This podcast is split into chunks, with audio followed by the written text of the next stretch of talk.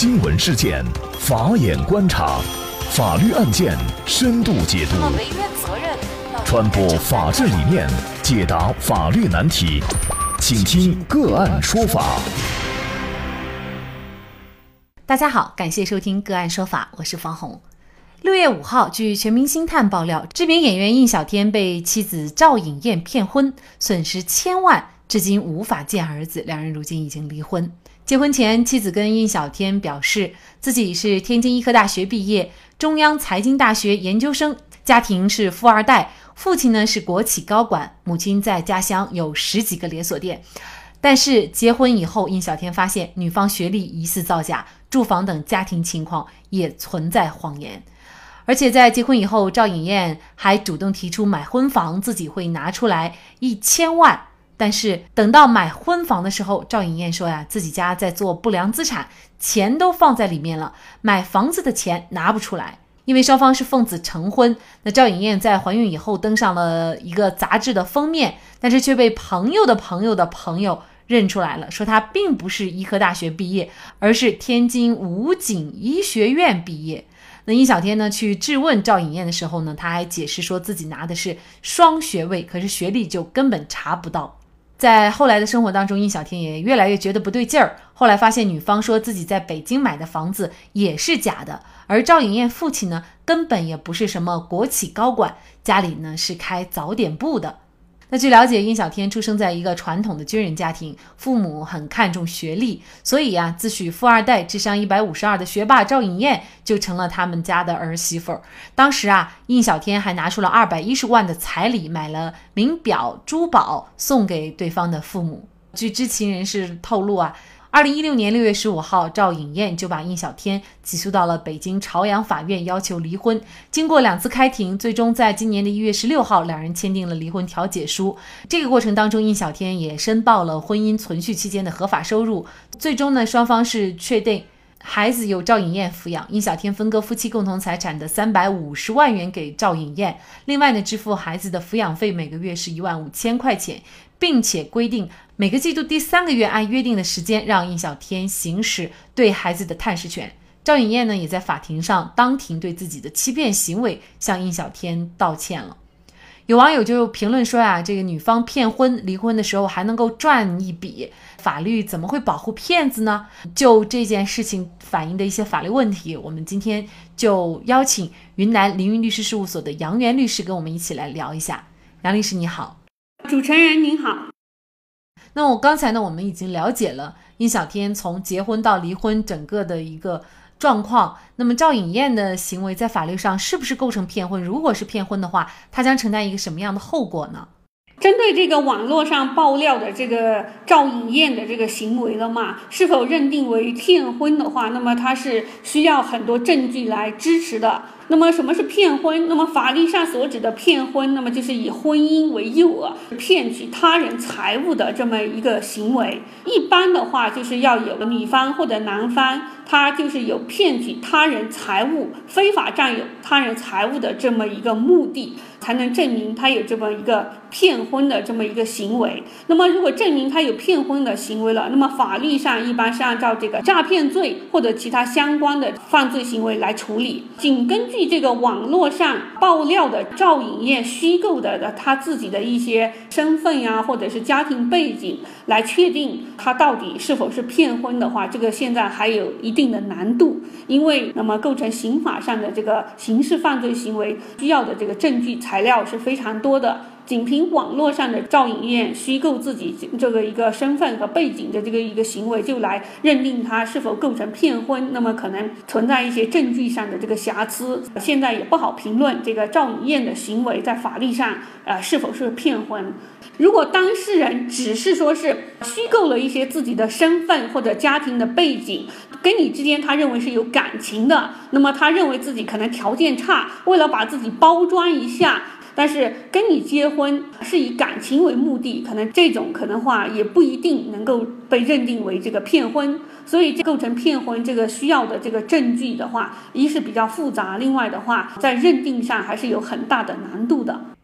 也就是说，其实赵颖燕当时跟殷小天结婚，她是为了和他结婚，而是为了骗取财物。其实这个还很难说，尤其是涉及到婚姻感情方面，而且两个人还生了孩子，他的这个初衷其实到底是什么？现在确实是很难判断。而且呢，我们从现在来看，印小天也没有追究对方骗婚的责任，印小天只是说和对方离婚，然后呢，对孩子的抚养权他想争取一下。可能现在就存在，无论怎么说，即便对于女方赵颖燕来说，她不是骗婚的话，那她毕竟在婚姻当中，她是一个欺骗者。那么我们通俗的话来说，就是他是一个骗子。在这种情况下，夫妻双方离婚了，作为欺骗的一方，妻子这一方，他还有权分得夫妻共同财产吗？如果说一方采用了这种虚构自己身份背景，或者为了和达到男方呃和匹配的这种一个程度，那么进入了这个婚姻，那么存在欺骗对方的这种情况下，妻子能否分得夫妻共同财产呢？分几个情况来说，第一个情况，如果说呃因为一方的这个欺骗行为导致夫妻感情破裂、离婚，女方或者是另外一方他是有过错的，在一方对这个感情破裂有过错的情况下，对于夫妻共同财产的话，他是有权利分的。只不过的话，法院在分割的时候可以少分给他，因为他的过错导致对方做出了错误的决定，跟他进入了婚姻，那么对婚姻感情的破裂，那么他要承担主要责任。还有一种情况就是说，像本案当中的，如果说女方确实过错，她自己也承认自己有这么一个欺骗男方的这个一个行为。如果说他们夫妻共同财产的取得，双方共同努力，都也付出了辛勤的这个劳动，那么才获得这个共同财产，那么可能在财产分割上，那么法院也会考虑这个夫妻共同财产的取得形式，女方也付出了劳动，或者也提供了较大的这种努力，那么双。双方才有这个共同财产，那么在这种情况下，可能在夫妻共同财产的分割上就不一定是少分，可能还是按照平均分配的这么一个原则。所以在夫妻共同财产如何分配上，除了看一方是否有过错，还会考虑这个共同财产的取得方式，来做出这个法院的一个判决。其实这个案件最终的一个处理结果，并不是法院作出判决，而是一个离婚调解书，也是双方是调解结案的，在双方自愿的情况达成一个调解，并不是法院判决结案的。那为什么赵颖燕会获得三百五十万的夫妻共同财产？这个可能有综合各方面的原因，而且呢，也是在印小天自愿的情况下达成的。现在呢，就是印小天要争取孩子的抚养权。那我们知道，在调解书当中呢，这个孩子的抚养权是归赵颖燕的。大家会觉得这样一个品行不端，就至少她是不诚实的一个妈妈，说那么多谎言的一个妈妈，怎么还能够争取到抚养权呢？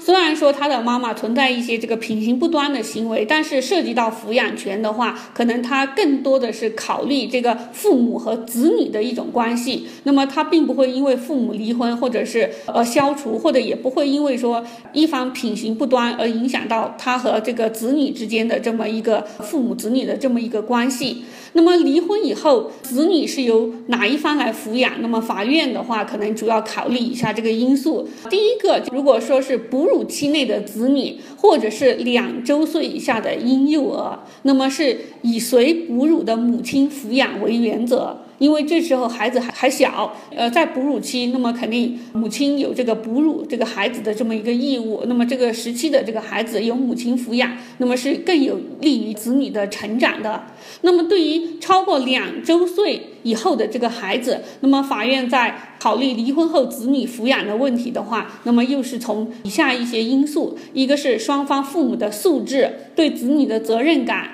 家庭环境、父母和子女的感情因素。还有一个就是说是父母经济能力，那么也是法院考虑这个抚养权的一个因素。还有一个就是身体的条件啊，双方这个父母生育和再婚的一个条件，综合以上因素来评判，那么抚养权到底是给女方还是给男方，这是另外一种因素。还有一个就是对于十周岁以上有识别能力的子女，那么无论是由父亲还是母亲抚养，法院都会征询子女本人的。一个意愿，所以的话，这个对于抚养权的争取的话，可能法院要综合考虑很多因素才能决定。那么本案当中，他们签订的是离婚调解书，男方也同意将子女交由女方来抚养。我觉得可能有几个因素，因为看看到他们这个结婚的时间呃非常短暂，推测这个孩子可能年龄也比较小。对于年龄比较小的孩子，可能由女方来带，从这个照料孩子的角度出发，可能更有利于孩子成长的这么一个原则。双方的话，离婚调解以后，比如说过了哺乳期，孩子再大一点，对子女的抚养也可以重新进行商定，变更这个抚养权，那也是可以的。很有可能就是这个孩子也有可能在哺乳期，现在哈也有这个可能。那现在呢，据殷小天这方面了解呢，说是孩子满月到现在都没有见到过孩子，那么他就想争取孩子的抚养权。其实这涉及到两个问题，一个呢他能不能够争取得到，另外呢就是经常在父母离婚的时候，那么孩子有一方抚养，有的时候呢可能父母之间感情的原因，经常呢比如说。妈妈不让爸爸看孩子，或者爸爸不让妈妈看孩子，就是即便法院有判决，或者双方之间有这样一个和解协议，但是在实践当中，看孩子的这个权利经常会被作为父亲也好，或者是母亲也好给剥夺了。那么这种情况怎么办呢？应小天，如果现在想争取孩子的抚养权，如果现在孩子是两岁以下，还在哺乳期的婴幼儿，那么他争取抚养权的这个可能性还是比较小的。如果他一定要争取孩子的抚养权，那么我觉得可能等到孩子两岁以后，那么对他争取这个孩子的抚养权，那么更为有利。一个是孩子两岁以后，可能法院在这个时候更多的是考虑这个孩子的父母的经济条件、父母的素质、对子女的责任感，还有家。家庭环境这些因素，等到孩子满两岁了以后，那么由于应小天本人的这个家庭环境、个人素质，那么可能比女方好，而且女方存在这个啊品行上的一些原因的话，那么法院可能在抚养权的判定上，那么也会予以考虑。第二个问题就是说，针对这个孩子探视权的这个问题，在本案当中，我们看到约定的是三个月才能探视一次孩子。如果说在三个月探视一次孩子的情况下，都这个探视权都不。不能得到满足的情况下，应小天的话可以向法院申请强制执行。法院通常会派执行人员陪同一方行使这个探视权，并对不履行协助义务的另外一方进行说服教育。如果探视权仍然受阻，情节严重的，那么也有可能会取消一方的抚养权。在现实生活中，可能很多这个离婚以后的这个父母和子女之间都会存在这么一个问题。希望的话，就是拥有孩子抚养权一方的这个父母不要阻止另外一方探视孩子，因为这个对孩子的健康成长是不利的。并且的话，根据法律的规定，离婚后不直接抚养子女的父亲或者母亲都是有探视子女的权利的，另外一方有协助的。这个义务，所以的话，如果说一方的探视权得不到满足，那么还是可以拿起法律的武器来维护自己的这个正当权益的。其实呢，从这个事情当中啊，我们也可以看出哈，反映的现实生活当中也有不少这样的案例，就是有一些男方或者是女方，他为了获得对方对自己的好感，呃，或者是对方父母对自己的好感，他可能就会。像本案当中的这个赵颖燕一样，捏造一些谎言，把自己的家境情况、还有自己的学历啊、财富等等，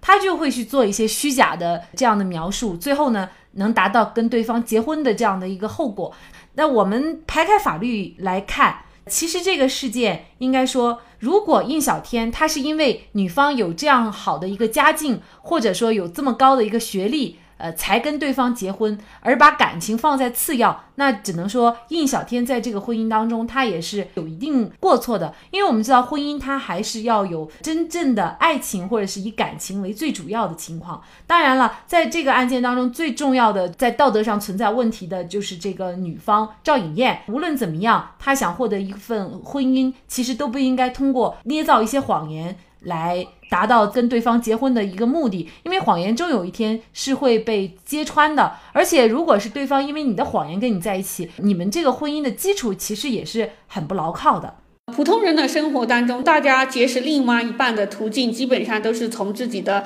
同事、朋友、同学或者是熟人介绍这么一个途径认识。从认识的途径的话来看的话，双方都是比较容易了解到对方的家庭背景啊、学历啊这些一这些情况。但是像这些知名演员啊、社会上的成功人士啊，那么他们认识另外一半的途径可能就是更加的多样化了，并且的话跟他们能够结婚，那么也意味着一个巨大的。这么一个经济利益，那么在这些人士的认识配偶的过程中，可能就会容易遇到像这样赵颖燕怀有一些其他目的，或者是为了跟这些呃成功人士进入婚姻，那么他们需要对自己进行一些过度的包装，他们也有这样的需求，可能在这样的情况下的话，可能会更容易遇到像这个应小天和他妻子这样的情况。